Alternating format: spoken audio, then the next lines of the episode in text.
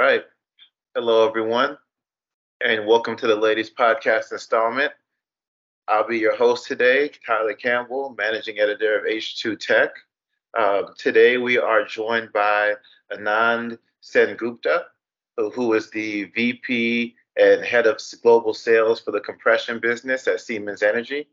We will be taking a deep dive with Anand on the topic of ammonia, especially ammonia via green hydrogen. Uh, we have a lot to get to in this episode, so let's introduce our special guest. How are you doing today, Anand? Very good, Tyler, and uh, thank you for calling me in here. Thank you for giving us some of your precious time here. Um, so uh, let's go ahead with the first question. Uh, can you start by introducing yourself and telling us more about Siemens Energy and your role with the company? Sure, I, I take it from where you left. So, of course, you know, Siemens Energy is one of the world's leading energy technology companies. I'm working as the Vice President Global Sales for Compression, and uh, I live in Erlangen, based out of uh, Erlangen in Germany. Now, our company works uh, on the energy systems for the future. So we are supporting the transition of the current energy landscape into a more sustainable future. And uh, we have portfolio product solution services that covers almost the entire energy value chain, from power generation and transmission to storage.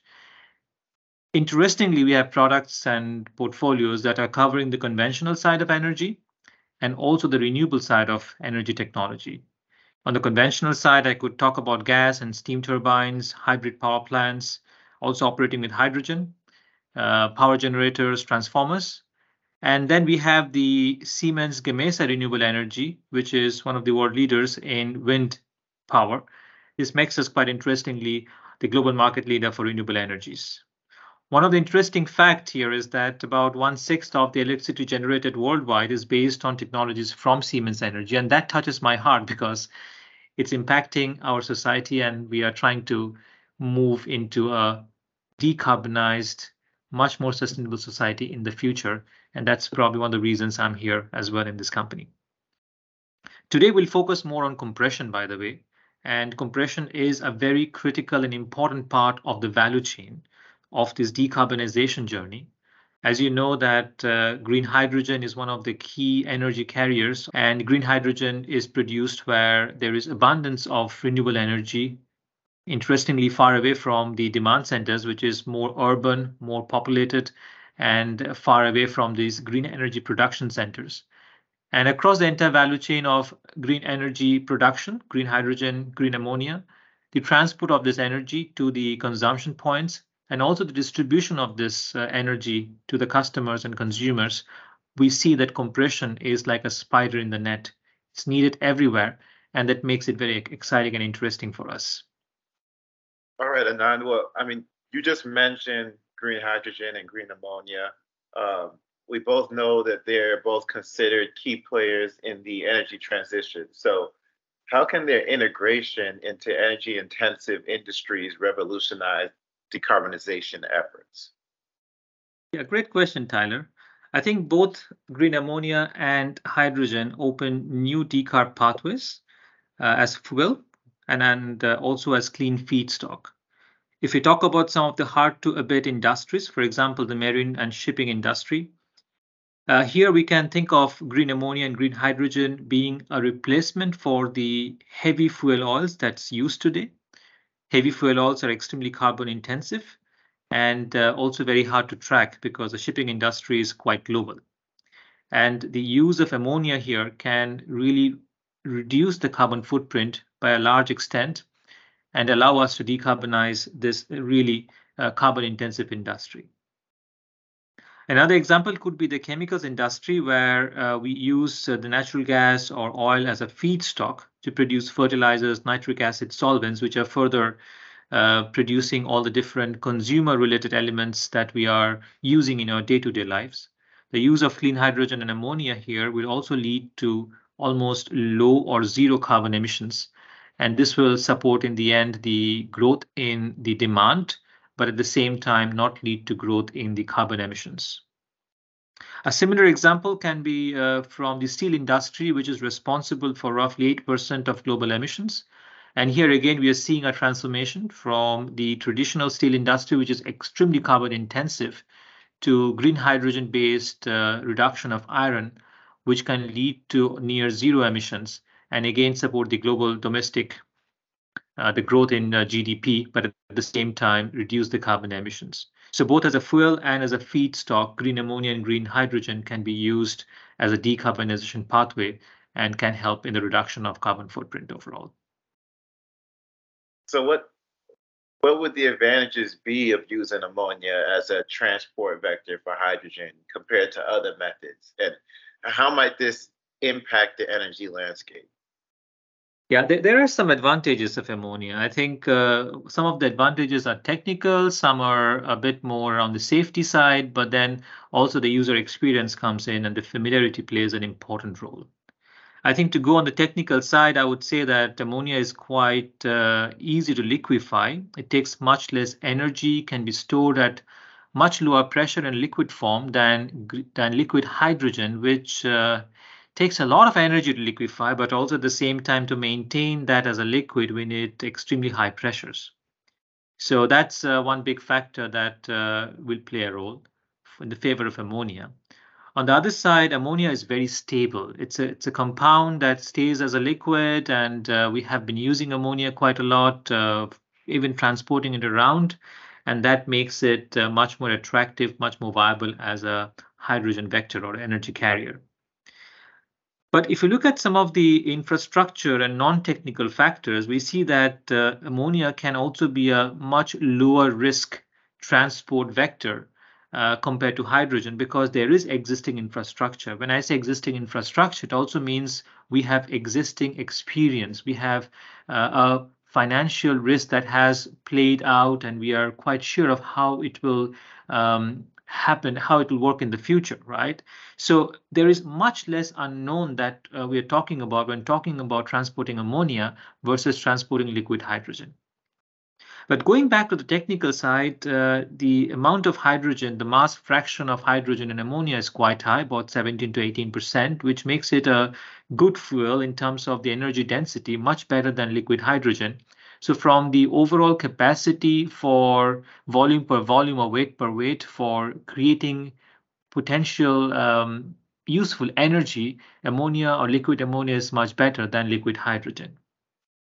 If you now look at the energy landscape, well, the energy landscape is much uh, better established for ammonia, uh, especially for long distance transport. And we said that for green hydrogen or green ammonia, uh, long distance transport will be the major pathway, right? Because the production and the consumption are happening far away.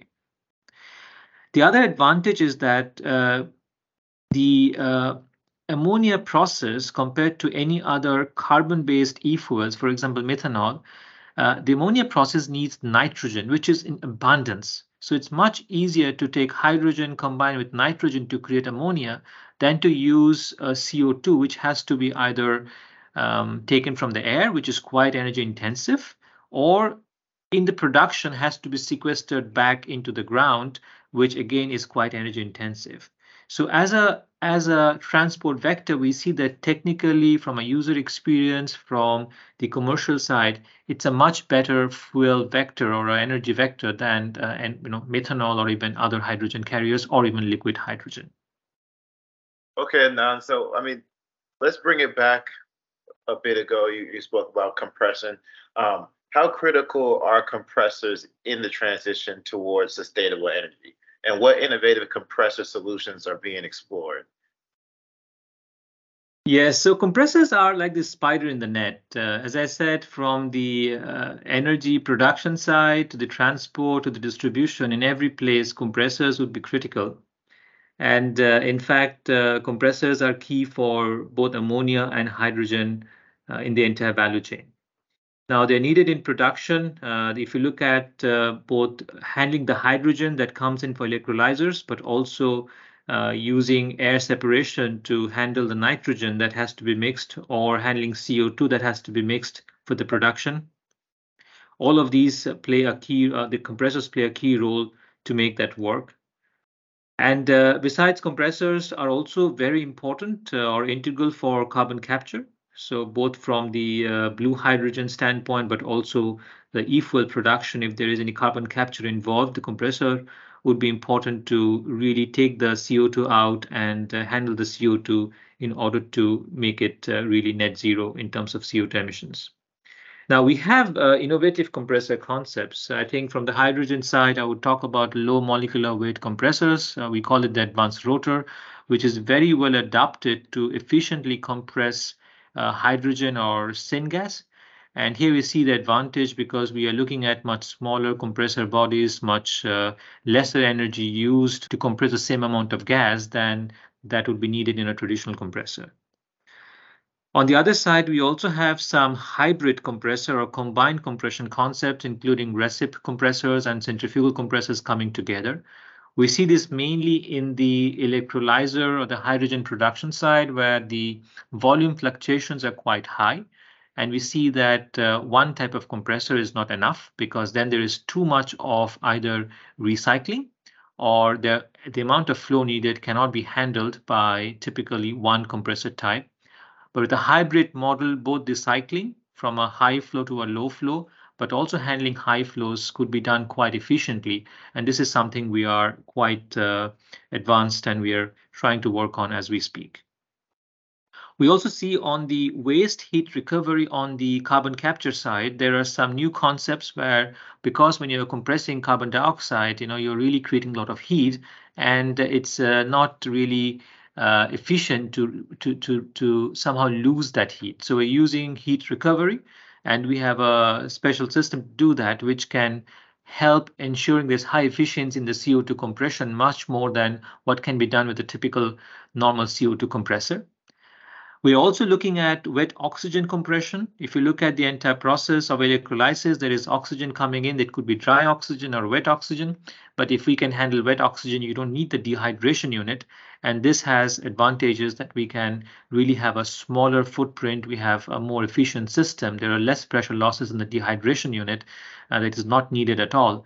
And uh, that can help us in really getting more efficient uh, production of hydrogen in the end.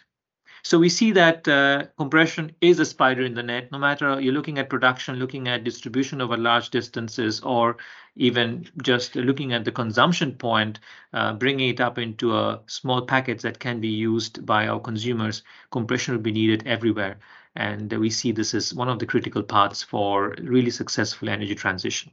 Okay, so uh, ammonia derived from low carbon hydrogen is increasingly being used as a carbon free fuel in areas like uh, maritime transport, as well as being employed as a hydrogen carrier.